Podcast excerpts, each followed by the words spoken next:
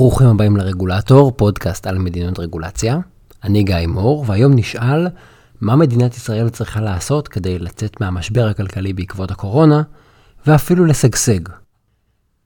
לפני שנתחיל, בקשה קטנה, הדרך הכי טובה שבה אתם יכולים לתמוך בנו בפודקאסט, זה לספר עליו לחבר או לחברה, או למשל לשלוח להם אה, פרק שממש אהבתם, למשל הפרק הזה שהוא פרק מאוד אקטואלי, או לעשות לייק בעמוד הפייסבוק שלנו. אחת לכמה שנים, ארגון ה-OECD מפרסם סקירה כלכלית על כל אחת מהמדינות החברות בו. באופן טבעי, בשנת 2020 הסקירה הזאת מאוד מאוד ממוקדת במצב של המדינות לאור משבר הקורונה. בחודש ספטמבר 2020, הארגון פרסם סקירה כלכלית על מדינת ישראל. בואו נראה איך ה-OECD מנתח את מצבה של מדינת ישראל ומה היא צריכה לעשות. כמובן שהפרק הזה משקף את מה שה-OECD כותב, והוא מתמקד בענייני רגולציה, ולא בעניינים של מקרו-כלכלה או דברים אחרים. אנחנו בכל זאת בפודקאסט על מדיניות רגולציה. נתחיל בחדשות הרעות. משבר הקורונה היכה בכל העולם, וגם בישראל. וכמו מדינות רבות, גם ישראל ספגה מכה כלכלית קשה מאוד בעקבות משבר הקורונה. ליתר דיוק, כדאי לחדד, המכה הכלכלית היא בגלל הרגולציה שננקטה כנגד משבר הקורונה הבריאותי. סגירה של עסקים, סגירה של מוסדות חינוך, כל הנושאים האלה, הם לא תוצאה של הקורונה עצמה, אלא של הרגולציה שהמדינה הטילה, במידה רבה של צדק וצורך. אז חוץ מאבטלה ותחלואה וגירעון, לישראל יש מספר אתגרי רקע נוספים שקשורים ברגולציה שלה. אלה ארבעה אתגרים שה-OECD מזהה.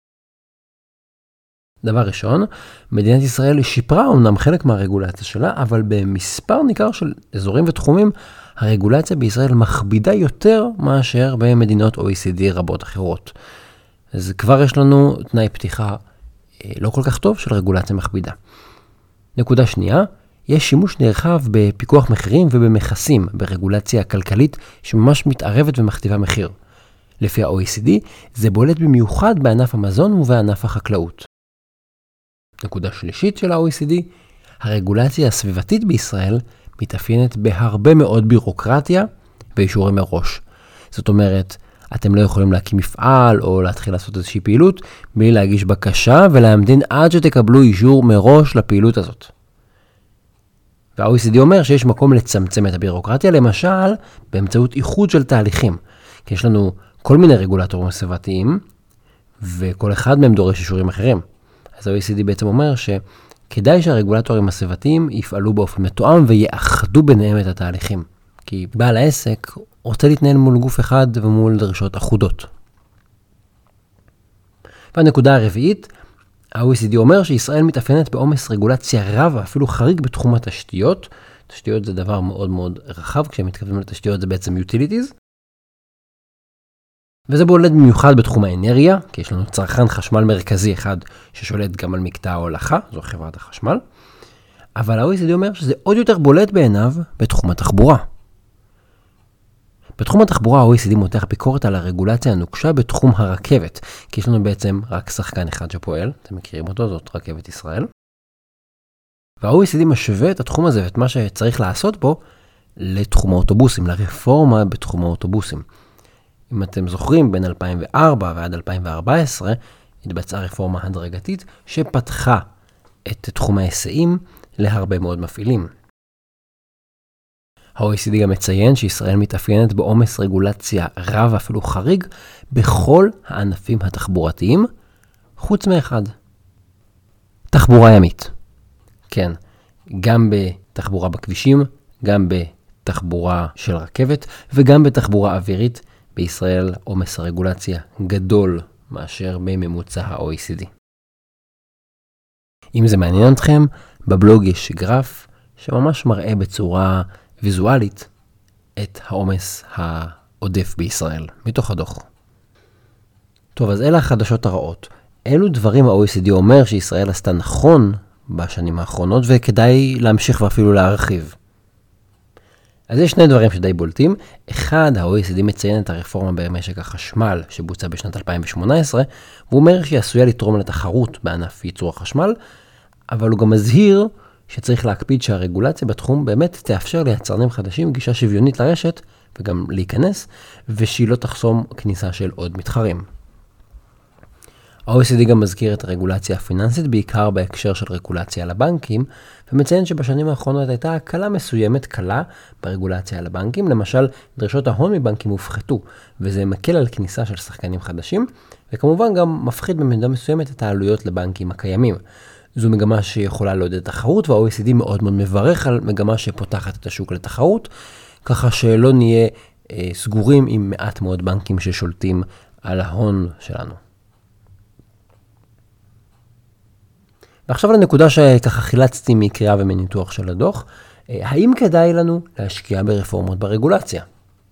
אז קודם כל יש פה שאלה של מה האסטרטגיה הכי נכונה למדינת ישראל בנקודת זמן הזאת. ה-OECD משווה במקרו בין שלוש אסטרטגיות עקרוניות שמומלצות לישראל. הוא מדבר על אסטרטגיה אחת שהיא שיפור התשתיות, אסטרטגיה שנייה שהיא שיפור הרגולציה, ואסטרטגיה שלישית, השקעה בחינוך, ובאופן כללי מדיניות תעסוקה. חינוך לא רק כהשכלה, אלא גם כמערכת שמכינה אנשים לשוק העבודה ולשוק העבודה משתנה ודינמי.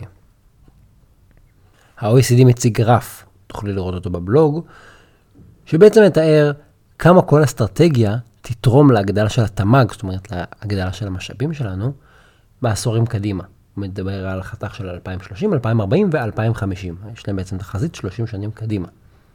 ומה שאפשר לראות, זה שאם ישראל תפעל לפי ההמלצות של ה-OECD בתחום הרגולציה, שזה מה שמעניין אותנו, זה יגדיל את התמ"ג באחוז אחד עד 2030 ובשישה אחוזים עד 2050, שזה מאוד מאוד יפה.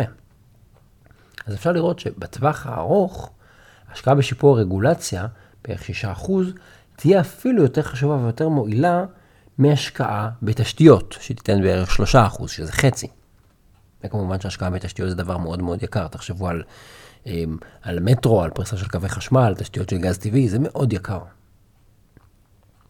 אז נראה שהשקעה ברגולציה זה דבר שאסטרטגיה שיכולה מאוד מאוד להועיל, אבל כמה זה יעלה? אז גם לזה יש ל-OECD תשובה. ה-OECD ממש מציג כמה באחוזים מתוך התמ"ג, בעצם מתוך כל הצמיחה שאנחנו מייצרים, כמה זה יעלה לנו, כל אסטרטגיה כזאת תעלה לנו. למשל, השקעה בחינוך ובהכשרה מקצועית, תעלה לישראל בערך 1.1% מהתמ"ג של ישראל ב-2030, שזה בערך גם התועלת שכזאת אסטרטגיית מדיניות תייצר.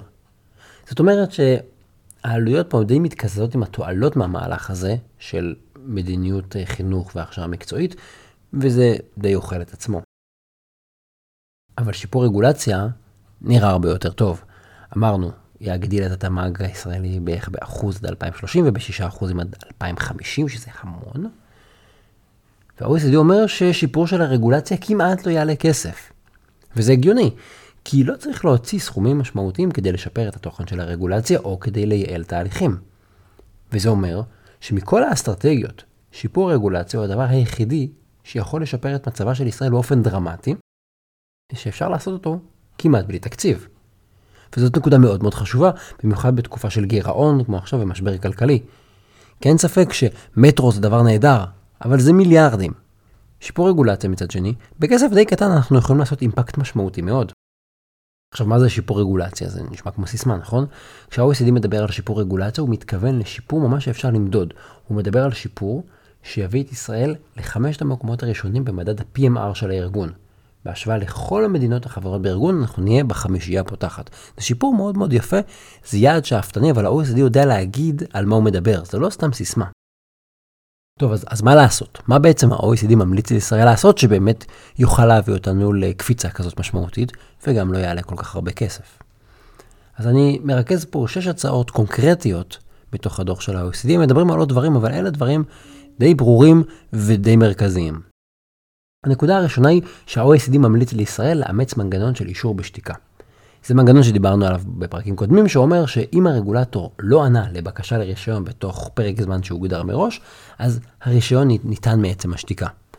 למשל, אם אנחנו קובעים בחוק שהרגולטור צריך לענות בתוך 60 יום, אם הוא לא ענה בתוך 60 יום, אז מי שהגיש את הבקשה בעצם מקבל אוטומטית את האישור שהוא ביקש. כאשר היום בישראל ברירת המחדל היא שאם הגשתם בקשה והרגולטור צריך לענות בתוך 60 יום אבל הוא לא ענה, אתם נשארים עם לא ואתם יכולים להמשיך לחכות 60 יום, 120 יום, 1,000 ימים. מנגנון של אישור בשתיקה, כמו שדיברנו עליו בעבר, גם תוחם את פרק הזמן ומייצר לאנשים ודאות, וגם בעצם עוזר לרגולטור להתחשב בזמן ולקחת עליו אחריות. אז ה-OECD ממליץ עליו, וזה נעשה במדינות אחרות בעולם. הנקודה השנייה היא על תחום התחבורה, כמו שאמרנו, ה-OECD מזכיר אותו. אז הארגון ממליץ לישראל לשקול שימוש באגרות גודש, זאת אומרת, בשעות שבהן יש פקקים, ולפי כמות העומס בכביש ברגע נתון, אתם משלמים אגרה על הנסיעה בזמן הזה. והוא אומר שכדאי להשתמש באגרות גודש, כי הניסיון בעולם מלמד שהן פתרון מאוד אפקטיבי שמצמצם עומסים ומצמצם את העלויות שקשורים לזה, כמו בזבוז זמן וזיהום אוויר, וגם כי מבחינה קונספטואלית אגרות גודש עוזרות לציבור לתמחר את עלויות הפקקים. אם אתם משלמים לא לפי דלק למדינה ולא אגרת רישוי שנתית, אלא לפי כמות הזמן שנסעתם בזמן שהכבישים עמוסים, אז אתם או תשלמו על זה, וזה בסדר, אין בעיה, או תסיטו את הנסיעה שלכם לזמן אחר, אולי תיסעו עם מישהו אחר ברכב. הנקודה השלישית היא ברגולציה על שכירות. ה-OECD מעיר שהוא מזהה שיש בישראל שיח על רגולציה על אה, שכירות ועל יחסים בין שוכרים ומשכירים, שכירות של דירות הכוונה.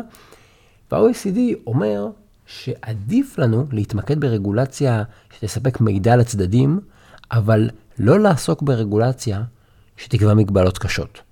זאת אומרת, הוא אומר, אל תיכנסו להתערבות בתוכן החוזים, מה, מה זו דירה שראוי לזכור ומה הגודל מינימלי של דירה, דברים כאלה. הוא גם אומר במפורש, אל תלכו על פיקוח מחירים. נקודה רביעית היא ברגולציה על יבוא. הארגון ממליץ לישראל להפחית מכסים ולהפחית חסמי יבוא רגולטוריים, וגם לייעל את תהליכי היבוא. שזה בלי קשר לסטנדרט שלנו, שתהליכי היבוא יהיו יותר יעילים, חלקים, ברורים, פשוטים. הארגון מדגיש שפתיחת יבוא לישראל תטיב גם עם העסקים המקומיים, לכאורה זה מייצר להם תחרות, אבל הוא אומר שבלונגרנד זה מאוד מאוד יעזור להם, וכמובן שזה יעזור עם הציבור הישראלי הרחב. נקודה החמישית שהארגון מדבר עליה, זה הצורך לצמצם את עלויות הרגולציה, ובמיוחד להתמקד בצמצום של רגולציה אנטי-תחרותית. הארגון מסביר שמשבר הקורונה הוביל לקריסה של עסקים, לסגירה של עסקים ולפיטורים נרחבים. ובשנים הקרובות האתגר של ממשלות יהיה לסייע לעסקים חדשים לקום, ולעסקים שמתקשים להתמודד, להמשיך לשרוד. ולכן הוא אומר שיש צורך כללי ודי גורף לצמצם את העלויות של הרגולציה, ובאופן יותר ספציפי להסיר רגולציה אנטי-תחרותית. רגולציה אנטי-תחרותית היא בעצם רגולציה שמטיבה עם חברות גדולות, עם שחקנים שיש להם איזושהי, איזושהי קרבה או איזשהו יתרון, ורגולציה כזאת מונעת מעסקים קטנים להתחרות באותן חברות גדולות. והנקודה השישית היא טיפול ברגולציה, אבל בשיח שאנחנו בדרך כלל לא מדברים עליו, או לא חושבים עליו כשאומרים רגולציה. וזה לטפל ברגולציה ובבירוקרטיה הפנים-ממשלתית.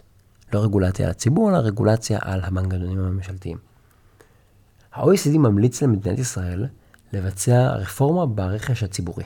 והכוונה ברכש ציבורי זה אה, חוק חובת מכרזים, חשבויות, אה, חשבוניות, התקשרויות, כל הג'אז הזה שכשיש לי תקציב, איך אני מוציא אותו, וכמה קשה להוציא תקציב ולממש אותו. לפי ה-OECD, רפורמה כזאת תסייע לממשלה להגשים את המדיניות שלה בצורה יותר טובה. טוב, אז מה ראינו? ראינו את החדשות הרעות, את תנאי הפתיחה של ישראל, ראינו שה-OECD מדבר על כל מיני אסטרטגיות, ושנראה ששיפור של הרגולציה היא אסטרטגיה מאוד מאוד אפקטיבית שגם תעלה מעט, אז בתקופה של משבר וגירעון וכשאין לנו כסף להוציא, זה מאוד מאוד ישים. וגם ראינו שש המלצות של ה-OECD. יכול להיות שהפרק הזה קצת מוריד אתכם, קצת מכניס אתכם לדיכאון. אני רוצה להציע לכם אה, נקודת מבט יותר אופטימית. תראו, ה-OECD בעצם אומר לישראל שיש לנו הרבה מה לשפר, ושהשיפור הזה יכול להקפיץ אותנו. ובעיניי זה דווקא נקודה שיש מה לשמוח ממנה. כי אם היינו מדינה שכבר סידרה את כל הרגולציה שלה, אז בעצם לא היה לנו מה לעשות כדי לעשות איזושהי קפיצה דרמטית, נכון? מה שאתם רואים זה מה שיש. אבל דווקא בגלל שהרגולציה שלנו בישראל לא מושלמת, רחוקה מזה אפילו, זה נותן תקווה. תחשבו על רמת החיים בישראל, לקחו לדוגמה איך שאתם חיים היום. תחשבו כמה אפשר לשפר את רמת החיים ואת ההזדמנויות של אזרחי המדינה. יש לנו פה איזשהו פוטנציאל לא ממומש, יש לנו איזו מחסנית שיכולה להקפיץ אותנו למעלה. אז גם אם נעשה חצי מההמלצות של ה-OECD, הרווחה של אזרחי מדינת ישראל תזנק. זאת אומרת, יש לנו איזה אס בשרוול. אני לא יודע מה איתכם, לי באופן אישי זה נותן תקווה שיכול להיות כאן הרבה יותר טוב. מצד שני, זה אומר שאנחנו צריכים להפשיל שרוולים ולהתחיל לטפל ברגולציה ברצינות. תודה שהאזנתם לעוד פרק של הרגולטור, אני גיא מור, אתם מוזמנים לעקוב אחריי גם בבלוג regulator.online וגם בפייסבוק. התכנים משקפים מדעותיי בלבד.